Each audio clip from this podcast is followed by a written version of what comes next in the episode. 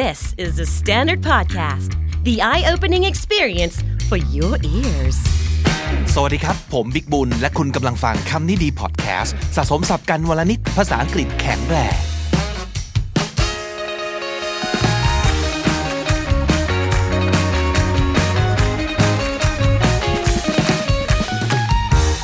คุณผู้ฟังครับ วันนี้อยากคุยเรื่องหนึ่งอย่างที่เป็นอุปสรรคสำคัญในการเก่งภาษาอังกฤษของเราทุกคนเลยนะครับ นั่นคือ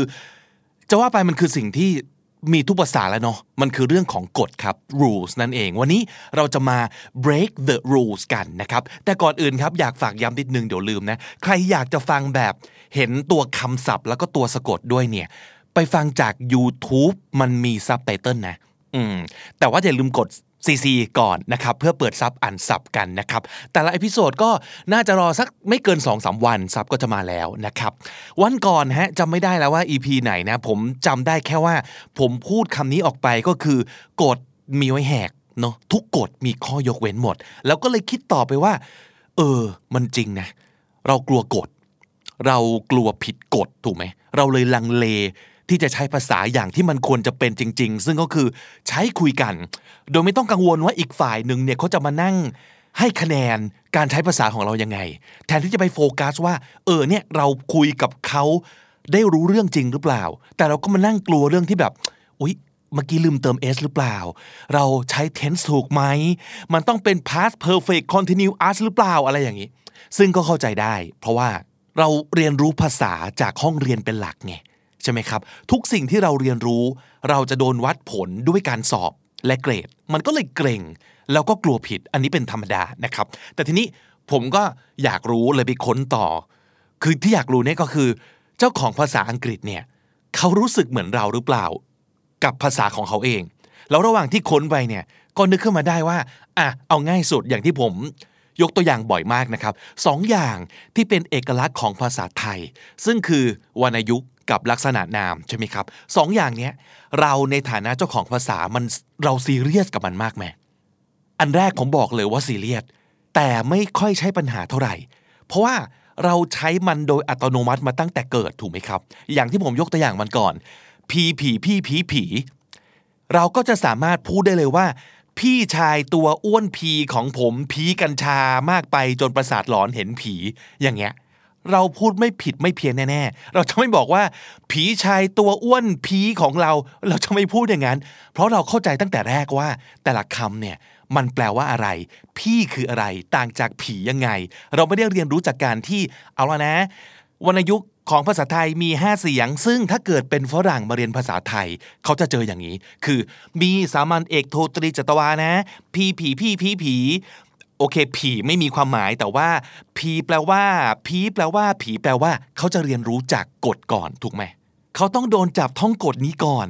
เขาถึงจะเรียนรู้ความหมายของคำเพราะฉะนั้นเวลาเขาจะเอาไปใช้เขาก็ต้องนึกกลับมาที่กฎก่อนเสมอ เหมือนกับที่เราต้องนึกย้อนกลับมาที่กฎ การผัน verb กริยา3ช่อง if 3 4 แบบ tense 12 tense เนี่ยมันจะกลับมาแบบนี้ เราก็เลยกลัวผิด เพราะว่าทั้งหมด ต้องใช้ท่องถูกไหมครับ แต่ความเป็นจริงของโลกเนี้ยคนเราไม่ได้เชื่อมโยงกับไวยากรณ์ คนเราเชื่อมโยงกับสิ่งที่มันเกิดขึ้นกับเราจริง ๆ ถูกไหมครับ อันนั้นคือเราในฐานะเจ้าของภาษา เพราะฉะนั้นฝรั่งในฐานะเจ้าของภาษาเขา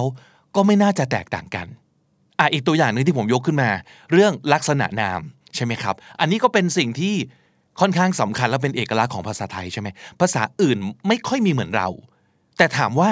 เราซีเรียสกับมันมากไหมที่ต้องถูกเป๊ะ ถามผม ผมไม่ซีเรียสขนาดนั้น ถ้าเป็นการสนทนานะครับ แต่ถ้าเกิดผมเขียนข่าว เขียนบทความโอเค อันนี้ผมต้องกลับไปเซิร์ชผมต้องอยากเขียนให้ถูกถูกไหมดินสอหนึ่งแท่งปากกาหนึ่งด้ามอะไรอย่างนี้ แต่เวลาเราคุยกับเพื่อนเนี่ย ผมอาจจะบอกว่าเฮ้ยมึงยืมปากกาอันหนึ่งดิผมอาจจะใช้ปากกาเป็นอันก็ได้นะ ถูกไหมหรือช้างเอาจริง ผมลืมไปแล้วว่ามันต้องตัวหรือเชือก กรณีไหนเป็นเชือกเรียกตัวได้ไหมอันนี้จำไม่ได้ แต่ถ้าเกิดผมจะเขียนบทความ ผมจะไปเสิร์ชก่อน ใช่ไหมครับ แต่ถ้าผมคุยกับเพื่อนเนี่ยผมว่าผมเรียกตัวเลยแน่นอน เพราะว่าเวลาเราคุยกันสนุกสนุกเนี่ยเราไม่อยากหยุดไงมีเหรอคือแบบพูดไปถึงแบบเฮ้ยเมื่อวานเนี้ยไปเห็นช้างมาทั้งหมดห้าเฮ้ยเดี๋ยวนะแกเดี๋ยวขอไปค้นก่อนว่าห้าตัวหรือห้าเชือก มันไม่มีคนทำอย่างนั้นในชีวิตจริงไงถูกปะ ไม่มีนะครับ ภาษาอังกฤษก็เหมือนกัน วันนี้จะมาคุยให้ฟังถึงคลิปหนึ่งครับ ที่ไปเจอบน YouTube แล้วชอบมาก ถือโอกาสเป็นการแนะนำอีกหนึ่งช anel ให้ไปติดตามกันนะครับสำหรับคนที่อยากฝึกภาษาอังกฤษ ชื่อช anel ว่า Go Natural English นะครับ G O Go Natural N A T U R A L แล้วก็ English นะครับ มีคอนเทนต์ภาษาอังกฤษดีๆ เยอะมากเลยเหมือนกันนะครับ คลิปที่ผมไปเจอเขาบอกว่า five rules native English speakers never follow กฎ 5 อย่างนี้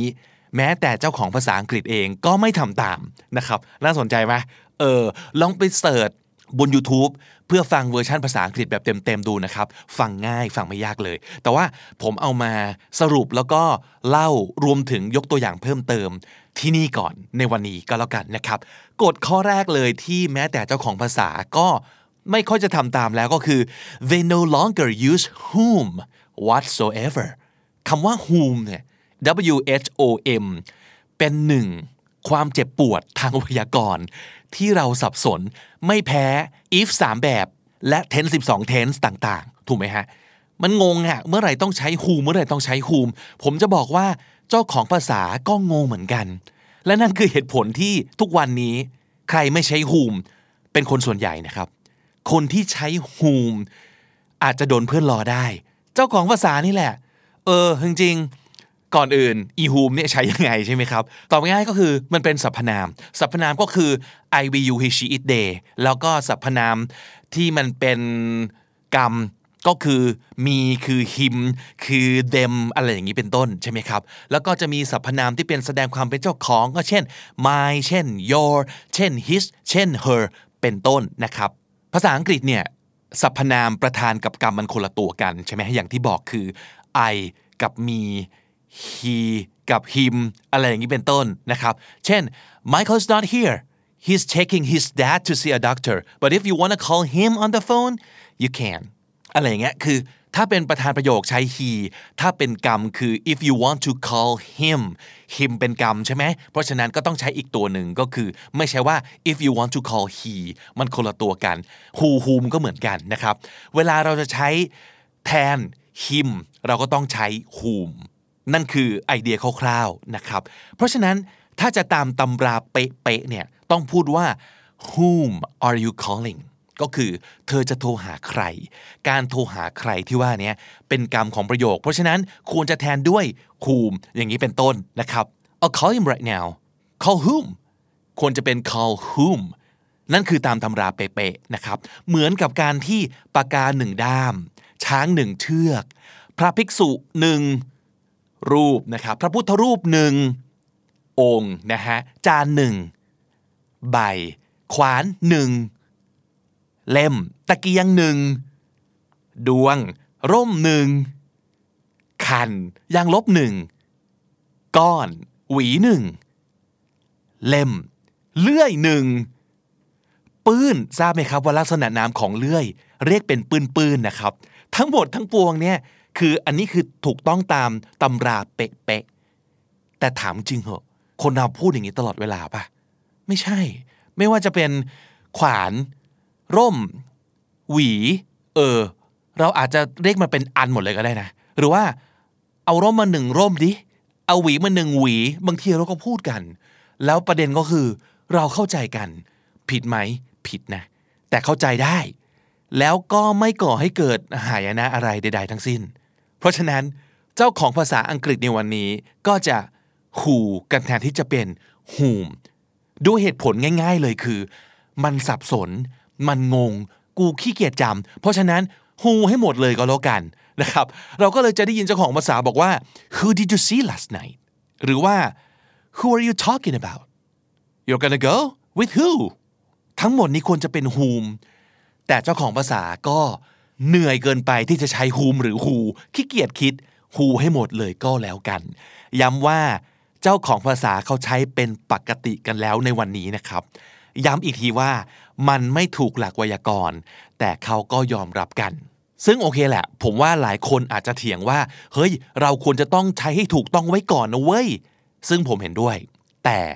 มันมีอีกเรื่องหนึ่งคือกาลเทศะครับ กาลเทศะก็สำคัญนะครับ ในงานเขียนซึ่งจริงจังอะอันนี้ผมเข้าใจเห็นด้วย whom ไปเลย แต่ถ้าเกิดเราจะยืนยันที่จะใช้คำว่า whom ตลอดเวลา ผมว่าเราอาจจะมีสิทธิ์สร้างความแปลกแยกได้เหมือนกันนะ ภาษาเป็นเครื่องมือครับ เราเอามันไว้ใช้สร้างความเข้าใจ สร้างความสัมพันธ์นะครับจำเรื่องที่มีคนเคยถามเกี่ยวกับการพูดอังกฤษชัดไปแล้วโดนหมั่นไส้ได้ไหมผมว่าคือเคสเดียวกันเลยนะครับ การยืนยันจะใช้คุมตลอดเวลา แล้วทำท่าไม่โอเคกับคนที่ใช้คุมไม่เป็นเนี่ย มันอาจจะเป็นสิ่งที่ไม่น่ารักเลย ในบางวงบางกลุ่มของสังคมก็ได้นะกาลเทศะครับ ต้องพิจารณาเรื่องนี้ด้วย โลกไม่ได้มีแต่คำว่าถูกไม่ถูก มันยังมีเรื่องของเหมาะไม่เหมาะด้วยนะครับ อันที่สองนอกจากฮูฮูมแล้วเนี่ยสิ่งที่เจ้าของภาษาเขาเริ่มขี้เกียจจะใช้แล้วก็คือ การใช้ there are กับ plural นึกออกไหมมันจะมี there is there are there is a phone on the table there are a lot of cars in the street อย่างนี้เป็นต้นนะครับ there is ตามด้วย singular there are ตามด้วย plural อันนี้คือตามตำราเป๊ะๆแต่ทุกวันนี้เจ้าของภาษาก็เริ่มขี้เกียจจะ there are แล้วบางครั้ง เพราะอะไรรู้ไหมครับ เพราะเขาบอกว่านี่คือเจ้าของภาษาพูดนะ เพราะมันออกเสียงยาก there are ย่อเป็น there there มันพูดยากอะเจ้าของภาษายังบอกว่ายากเลยนะครับ เพราะฉะนั้นตอนนี้หลายครั้งเราจะได้ยินคำว่า there is ตามด้วย plural เฉยเลย จากเจ้าของภาษา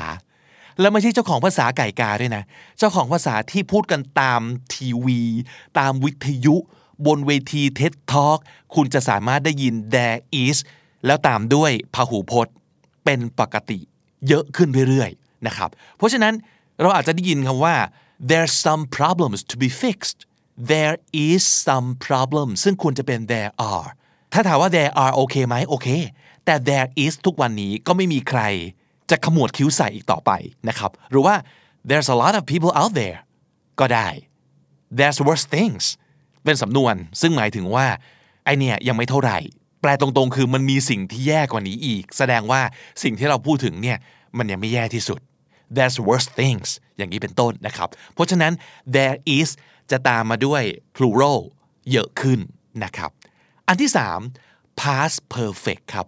ฝรั่งเองก็เพลียกับเรื่อง tense เหมือนกันนะฮะ ไอ้ past perfect เนี่ยมันเป็นสิ่งที่ค่อนข้างนุงนางนิดนึงนะครับ มันคือ had บวก verb ช่อง 3 ใช่ปะเราท่องมาเราจำได้นะครับ วิธีการใช้ เช่น before I went to New York I had thought it was a dangerous place วัตถุประสงค์ใหญ่ของ past perfect เท่าที่ผมรู้สึกนะ มันเอาไว้ใช้ในประโยคที่แสดงไทม์ไลน์ว่าอันไหนเกิดก่อนกัน ไอ้ของที่เราพูดถึงเนี่ยทั้งหมดอยู่ในอดีตครับ แต่ว่าสองเหตุการณ์ในอดีตอันไหนเกิดก่อนจะเป็น past perfect อันไหนเกิดตามมาก็จะเป็น past tense เฉยๆ อย่างนี้เป็นต้นนะครับ เพราะฉะนั้นในตัวอย่างนี้คือ before I went to New York I had thought it was a dangerous place ก็คือฉันเคยคิดมาก่อนว่านิวยอร์กแม่งเป็นเมืองที่อันตรายมากเลย ก่อนที่ฉันจะไปนิวยอร์กจริง ๆ เพราะฉะนั้นคิดก่อนแล้วค่อยไปทีหลังอะนั่นคือประโยชน์ของ past perfect นะครับ แต่เจ้าของภาษาก็บอกว่า มันไม่ได้จำเป็นขนาดนั้น คือโดยตัวประโยคโดยเนื้อเรื่องมันเดากันได้ว่าอะไรเกิดก่อนเกิดหลัง เพราะฉะนั้น เขาก็อาจจะพูดว่า before I went to New York I thought it was a dangerous place ก็คือตัด had ออก แต่โดยบริบทแล้วเราเดาได้อะว่าคนพูดเขาจะพูดว่าอะไร อะไรเกิดก่อนเกิดหลังมันเดาได้นะครับ หรือว่า I had wanted to do it but I did not have time ฝรั่งก็บอกว่าประโยคนี้มันฟังดูรุงรัง ไม่เป็นธรรมชาติเหมือนคนพูดกันทุกๆวัน เพราะฉะนั้นก็อาจจะบอกว่า I wanted to do it but I didn't have time เข้าใจได้ไหม เข้าใจได้ แต่คนที่แกรมมาจ๋าๆอาจจะขมวดคิ้วนิดนึง ว่าทำไมอันนึงไม่เป็น past perfect นะอะไรอย่างนี้เป็นต้นนะครับ สรุปก็คือซับซ้อนสับสนเลิกใช้ไปเลย แต่มันก็มีบางกรณีที่เราอาจจะอยากเน้นครับว่าอะไรเกิดก่อนเกิดหลัง เพราะว่ามันสำคัญกับเรื่องที่เรากำลังจะเล่า เช่น the plane had left by the time I got to the airport เราอยากจะบอกว่าตอนเราไปถึงเนี่ยเครื่องบิน ก็ออกไปแล้ว อันเนี้ยเราต้องการจะเน้นว่าอะไรเกิดก่อนเกิดหลังนะครับ หรือว่า I had met him before you introduced us last night at the party verb สองตัว meet introduce นะครับ การเจอกันกับการแนะนำทั้งสองอย่างนี้อยู่ในอดีตเกิดขึ้นเมื่อคืนนี้ แต่มีอันนึงเกิดก่อนก็คือ I had met him before you introduced us ต้องการจะบอกว่าก่อนที่เธอจะแนะนำฉันกับเขา เมื่อคืนนี้เรารู้จักกันมาก่อนแล้ว นั่นคือสิ่งที่เราอยากเน้นในเรื่องนี้ เพราะมันสำคัญเป็นต้นนะครับ หรือ Jenny stayed up all night because she had received bad news เจนนี่นอนไม่หลับทั้งคืน เพราะว่าก่อนหน้านั้นเนี่ยเธอได้รับข่าวร้าย ไม่ใช่ว่าเธอนอนไม่หลับอยู่แล้วแล้วค่อยมาได้ข่าวร้ายทีหลัง อันนี้เป็นสิ่งที่เราอยากเน้น เราก็เลยต้องย้ำด้วยการใช้ past perfect นะครับ แต่ทุกวันนี้ถ้ามันไม่ได้สำคัญขนาดนั้น เจ้าของภาษาก็ตัดแฮทิ้ง แล้วก็ใช้เป็น past tense ทั้งคู่เลยบ่อยๆนะครับ อันที่ 4 ที่เจ้าของภาษาเริ่มจะเลิกใช้แล้ว แม้จะถูกต้องตามไวยากรณ์ก็คือการใช้คำว่า were ใน if แบบที่ 2จำ if แบบที่ 2 ได้ใช่ไหมครับ เป็นไปไม่ได้ในปัจจุบันคำที่เราท่องบ่อยมากก็คือ I wish I were หรือ if I were you ถูกไหมฮะ อันนี้ถูกต้องตามไวยากรณ์ แต่ก็จะได้ยินเจ้าของภาษาใช้ I wish I was บ่อยขึ้น if I was you อย่างเงี้ยบ่อยขึ้นมากๆเลย แล้วเขาก็คิดว่ามันไม่ได้ผิดขนาดนั้นนะครับ อันต่อมาอย่างที่ 5 คือ การใช้ they ในความหมายของ singular ครับ วันก่อนพูดเรื่องนี้ไปแล้วตอน word of the year นะครับ มีดิกชันนารีเจ้าหนึ่งยกให้คำว่า they เป็น word of the year ซึ่งก็เป็นเรื่องของการใช้ they เป็น singular ก็คือแทนคนคนเดียว และเป็นคนที่ non binary ก็คือไม่ระบุไม่อยากจะบอกว่าตัวเองเป็นเพศชายหรือเพศหญิงหรืออะไรสักอย่าง นั่นก็เป็นอันหนึงที่เจ้าของภาษาใช้เยอะ แม้จะไม่ได้เกี่ยวข้องกับเรื่องของ gender ไม่ได้เกี่ยวข้องกับความ non binary อะไรเลยนะครับ แต่ว่า อะสมมุติอย่างตัวอย่างนี้ที่เขายกในคลิปวิดีโอตัวนี้นะครับเขาบอกว่า I met someone yesterday ถ้าบอกว่า someone มันต้องแทนด้วยไม่ he ก็ she ถูกไหมครับ แต่ถ้าเราจะพูดขยายต่อเนี่ย ถ้าจะเอาตามแกรมมาเป๊ะๆเราก็ต้องบอกว่า he or she is from Brazil ทั้งๆทที่เราอาจจะยังไม่ได้อยากจะระบุว่า someone ที่พูดถึงเนี่ยเป็นผู้ชายหรือผู้หญิงก็ได้ เพราะฉะนั้นเขาก็จะใช้คำว่า they are from Brazil I met someone yesterday they're from Brazil ถามว่าอันนี้ผิดไหมผิดนะตามไวยากรณ์เพราะว่า someone มันต้องเป็น singular แต่ทำไมประโยคต่อมาใช้ they เออ อันนี้ก็เป็นสิ่งที่เจ้าของภาษาไม่ซีเรียสแล้วอีกต่อไปเช่นกันนะครับ สุดท้ายครับ ending a sentence with preposition preposition คือคำที่อยู่หน้าคำนามทั้งหลาย เช่น under เช่น with เช่น to อะไรอย่างนี้เป็นต้น ใช่ไหมครับ โดยไวยากรณ์แล้วเนี่ยเขาบอกว่าการลงท้ายประโยคด้วย preposition เป็นสิ่งที่ไม่โอเค ไม่สละสลวยนะครับ เช่น ถ้าสมมติเกิดเราจะถามว่า เมื่อวานไปช้อปปิ้งกับใครเหรอไวยากรณ์เป๊ะเป๊ะแกลมมาถูกถูกเลยเนี่ยต้องถามว่า with whom did you go shopping แต่ฟังดูโคตรไม่เป็นธรรมชาติอะ นี่มันภาษาในวิทยานิพนธ์หรือเปล่า ฟังดูไม่ friendly เลย เวลาเราพูดประโยคนี้เป็นภาษาอังกฤษจริงๆเราพูดไงครับ Who did you go shopping with ถูกไหมฮะ แต่อันนี้ผิดสองกระทงเลยนะประโยคนี้ ผิดทั้งคำว่า with ที่เอามาไว้ท้ายประโยค ผิดทั้งคำว่า who ทั้งๆที่คุณจะใช้ whom ถูกไหมครับ แต่คำว่า with whom did you go shopping มันดู ไม่เป็นภาษาที่คนเขาพูดกันจริง ๆ คนก็เลยพูดว่า who did you go shopping with ผิดไหม ผิด แต่เป็นธรรมชาติ และนี่คือสิ่งที่คนพูดกัน นี่คือประเด็นสำคัญเลยของการแหกกฎข้อนี้คือ มันเป็นเรื่องของความฟังดูเป็นธรรมชาติ เช่น ถ้าจะถามว่าคุณมาจากไหน แล้วบอกว่า from where are you โคตรไม่เป็นธรรมชาติ นี่มันภาษาเชคสเปียร์หรือเปล่านะครับ เราพูดว่าไงครับ where are you from นี่ก็คือการเอา preposition มาไว้ท้ายประโยค ซึ่งเขาว่ากันว่าไม่สละสลวย แต่มันเป็นธรรมชาตินะครับ in what are you interested เขาไม่พูดกันอย่างนี้ เขาพูดว่าอะไรครับ what are you interested in อันนี้เป็นธรรมชาติ และคนพูดกันมากกว่า หรือ to whom should I give this มันถูกไหม ตามไวยากรณ์ถูกนะ แต่มันฟังดูเป็นทางการแล้วฟังดูเหมือนจะผิดด้วยซ้ำไป เพราะฉะนั้นเราก็จะพูดว่า who should I give this to เราต้องเอาสิ่งนี้ไปให้ใครวะเนี่ย นั่นคือ สิ่งที่เราพูดกันจริง ๆ เจ้าของภาษาก็พูดกันแบบนี้เหมือนกันนะครับ